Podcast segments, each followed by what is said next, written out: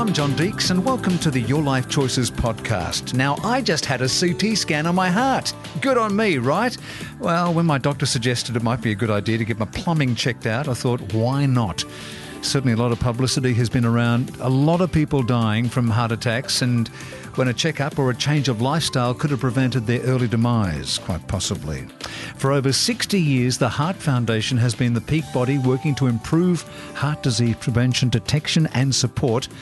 And since nineteen fifty-nine, they've funded research projects worth over six hundred seventy million dollars, ka-ching and counting. Now, these are good people who want to save your life. So what better time to speak to the National Manager of Heart Research and Innovation, Julianne Mitchell. Great to have you on the line, Julianne, and welcome to Your Life Choices. Hi, John. How are you? Apparently I'm very well, thank you. Um, after my C- after my C T scan, uh, which uh, my, my doctor said, look, it's going to cost you five hundred dollars. I said, oh, yes, okay, um, well, that's fine. When you're in your seventies, it's good to see if the plumbing still is as good as it should be. And um, I'm happy to say it is. Well, I'm glad to hear. Uh, how's your heart, Julianne? Uh, look, well, because I too have just had a heart health check recently, um, one of those things I do every year, and I'm pleased to report all is well. Now, you don't have to do what I did, was uh, go under the you know thingo and have the mm, machine and the C T scan, et cetera. But first of all, what kind of things would could one do that wasn't as expensive as what I did uh, to make sure their heart is, is in good condition? Well, look, the first thing you need to do is to have a heart health check with your doctor. This usually takes about twenty minutes. It's covered by an M B S item, so right. You don't have to pay for the actual check. What it involves is a twenty-minute appointment where a G P or a nurse will ask you about some of your risk factors, your age, your lifestyle. You know, do you smoke? Do you drink? How um, active are you? How physically active are you? But more importantly, they'll also take your blood pressure and take some blood to look at your cholesterol levels mm. because blood pressure and um, high cholesterol are two silent risk factors for heart disease.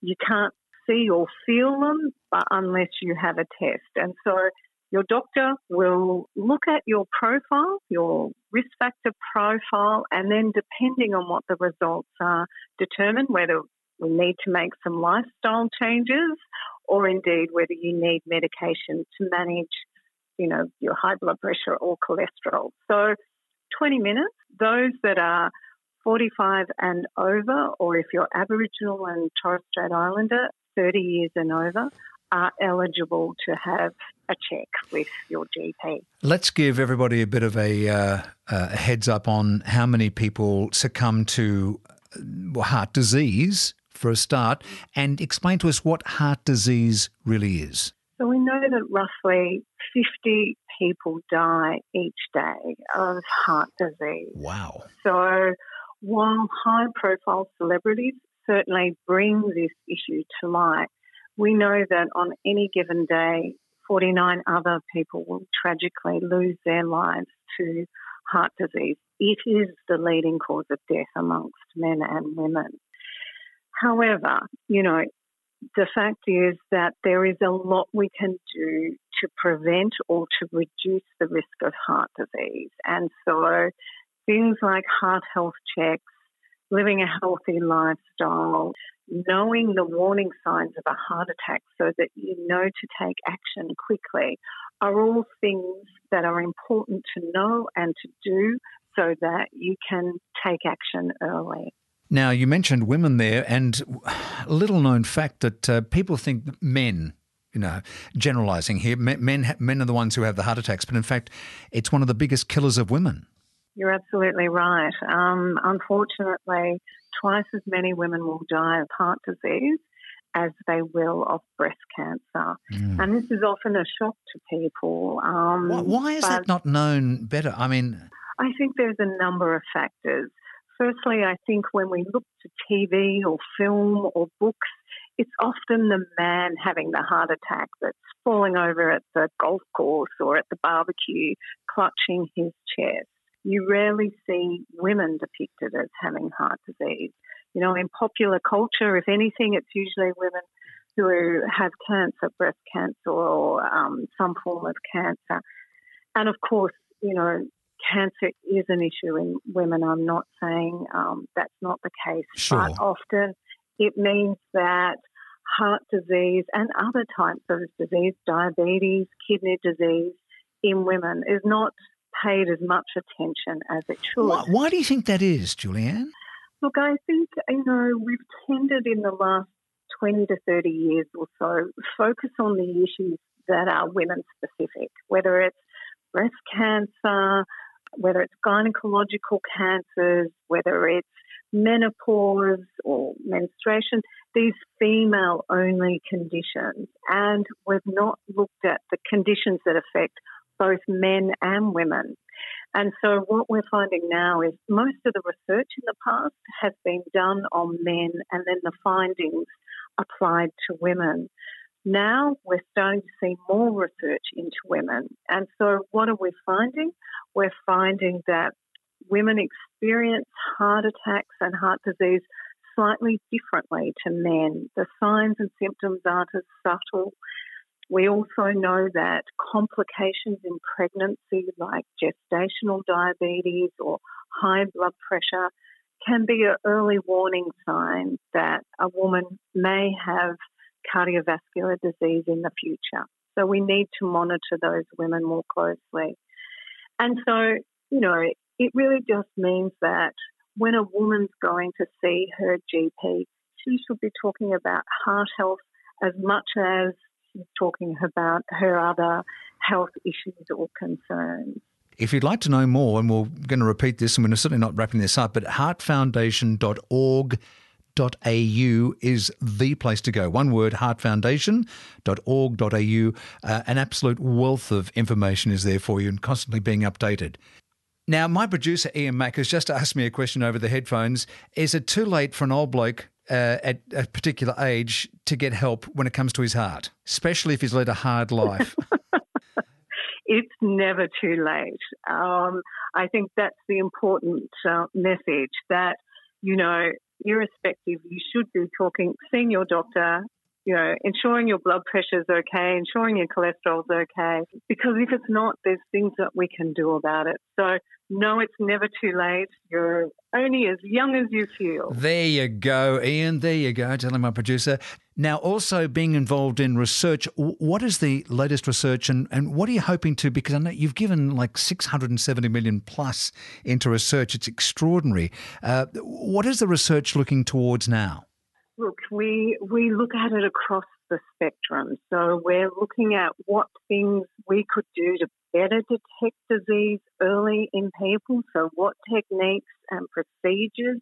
We then look at what are some of the environmental factors that may make a difference to the way we we live, we play, we act, you know, because they can all um, have impact on our heart health. We then look at what are the procedures, the medications, the surgical techniques that can improve or, you know, ensure that our heart is and our blood vessels are functioning to perfection where we can get it. And then, of course, it's how do we, if we are diagnosed with heart disease, what are the medications, the recommendations that we can give to patients to ensure that they live well with their heart condition, whether it's recovering from a heart attack, living with heart failure, managing bypass surgery, if that's what you've had. So we look at every aspect of the pathway, from prevention through to treatment and diagnosis, through to ongoing care. So we see these defibrillators in golf clubs and in shopping centres just about everywhere now. But, Julianne, I'm terrified of uh, pulling one off the wall because I'm, I'm scared I won't know what to do or, uh, I don't know, it's like pulling a fire alarm. Don't be scared. In fact, they are idiot-proof, if I can say that. You can say to me because I'm an idiot. Well, as soon as you open that box, it starts talking to you. Okay, so you take it off the wall, you can open it up. We should be doing this uh, together with a with a real one, would be fantastic, but you just open it up, yeah? Firstly, if the person's collapsed, you want to clear a space. You want to firstly check to see if you can feel a pulse or make sure they're breathing. If they are, but you're, you can't feel anything, pull that defibrillator off the wall and it will open up. It will guide you. It will tell you where to put those two little paddles on the body. And so you'll just have to undo the button, mm-hmm. the person's clothing.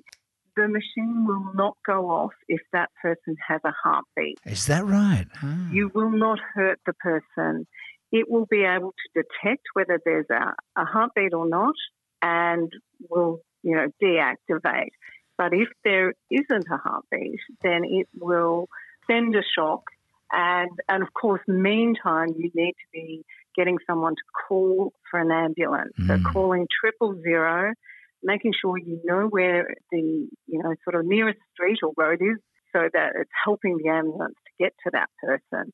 But be reassured that these defibrillators are designed to help you through the process. Of course, it's a very stressful situation and, you know, not everyone's a medico, so, but it can make the difference of between that person surviving and that person not. You made me feel much more reassured if uh, I should ever, ever have to do it. Uh, one last question.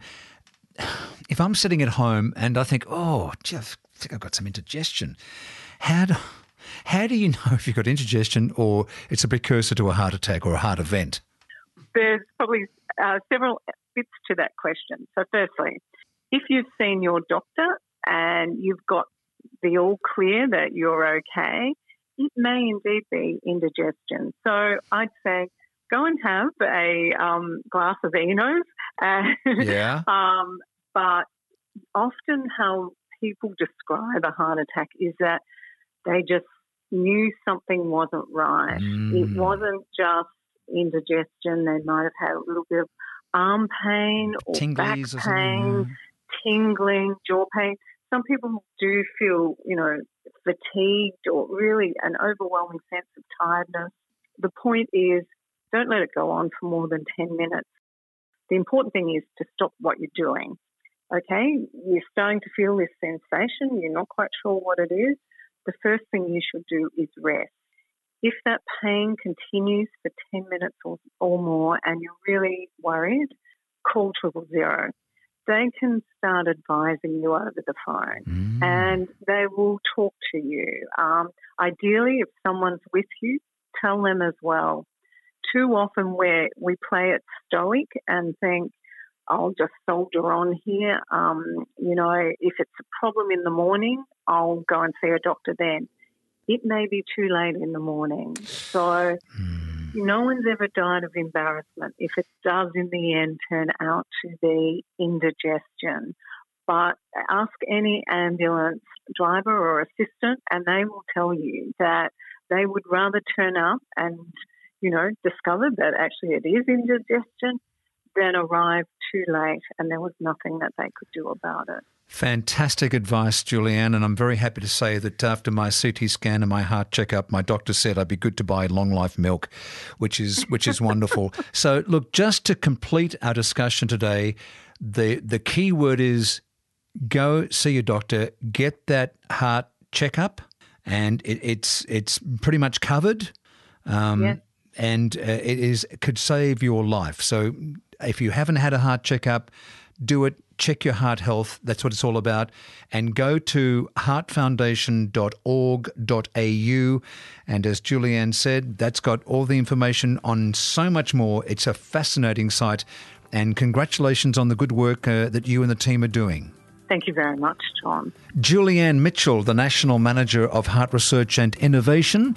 And we hope you enjoyed this podcast. And we do thank Julianne so much for giving up her time today. And remembering, for over twenty-two years now, Your Life Choices has been providing Australians with essential news, articles and retirement resources. And with over two hundred seventy thousand members and growing, and we want you all alive with strong hearts Your Life Choices is Australia's longest established and most trusted digital destination for the over fifties. And of course, it's always free. I'm your host, John Deeks, and on behalf of the Your Life Choices team, be well and happy. See you next time.